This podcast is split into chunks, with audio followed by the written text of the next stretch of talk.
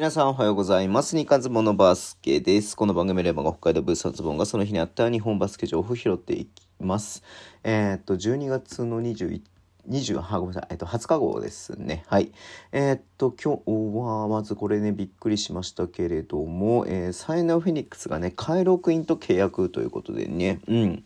あのー、コリンズワースをね、えっ、と、IL に入れたので、まあ、誰かしら取るだろうなとは思っていたんですけれども、シホスミカワをね、なんか、11月に、えっ、と、契約条項の離反かな？離反っていうね、言い方で、え契約合意、え契約解除をね、えー、していた、えー、奥院ですんで、まあ、何があったかはね細かくは分かりませんけれども、うん。まあ、いずれにしろ、はいえー、日本でまたこうね、キャリアを進められるというところで、まあね、その実績を言うたら、えー、申し分ないですし、えー、実際三河でもね、14点の8.6のリバウンドの3アシストぐらいね、してたんで、はい。えー、それ考えれば本当にね、えー、なんだ、こう、えーまあ、実際3円はあのヒックスはいて、まあ、ギレンズがいて、まあ、インサイドの、ね、選手はいますけれども太田選手がねちょっと怪我しちゃったりとかもあったので、はいえー、すごく重要な、えー、プレイヤーになるだろうなというところではありますので、うんえー、頑張ってほしいなというふうに思ってております。はい。えー、でね、ちょっと午前中にこれが出ていてびっくりしましたけれども、えー、広島ドラゴンフライズがジャスティン・バルタザールとの契約を双方合意のもと、えー、解除ということですね。うん。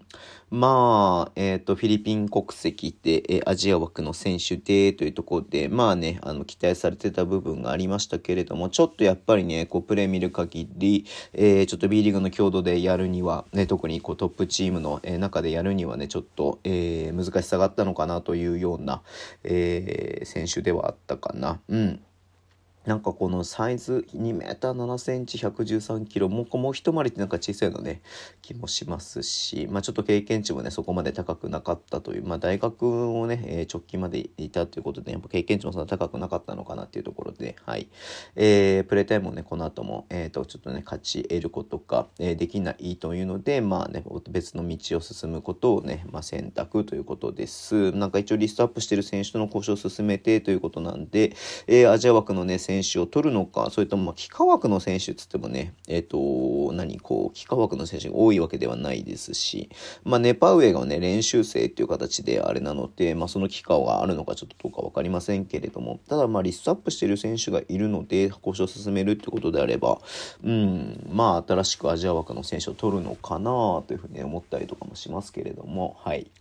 まあ、いずれにしろ、まあ、ちょっとね、えー、2月末ぐらいかな、えー、契約できるのがね、多分新しい選手がね、まあ、なので、まあ、ちょっと、えっ、ー、と、近々でね、人が足りてないってわけではないですけれども、この後 CS を見越したりとか、えっ、と、まあ、その後もね、えこう、何、こう CS を、まあ、CS か、まあ、CS でね、勝っていくためには、まあ、